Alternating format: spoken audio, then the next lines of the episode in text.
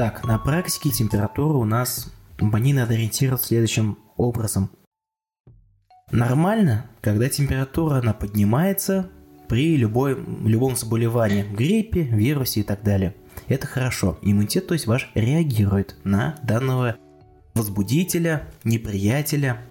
С этим можно вас поздравить. Даже если у вас вы реагируете на коронавирус, значит иммунитет ваш начал бороться. Нормально, хорошо, когда температура, она постепенно сама же поднимается и без лекарств сама же спускается. Это просто отлично. То есть борьба эффективная. Нехорошо, когда температуру уже приходится сбивать при помощи лекарств.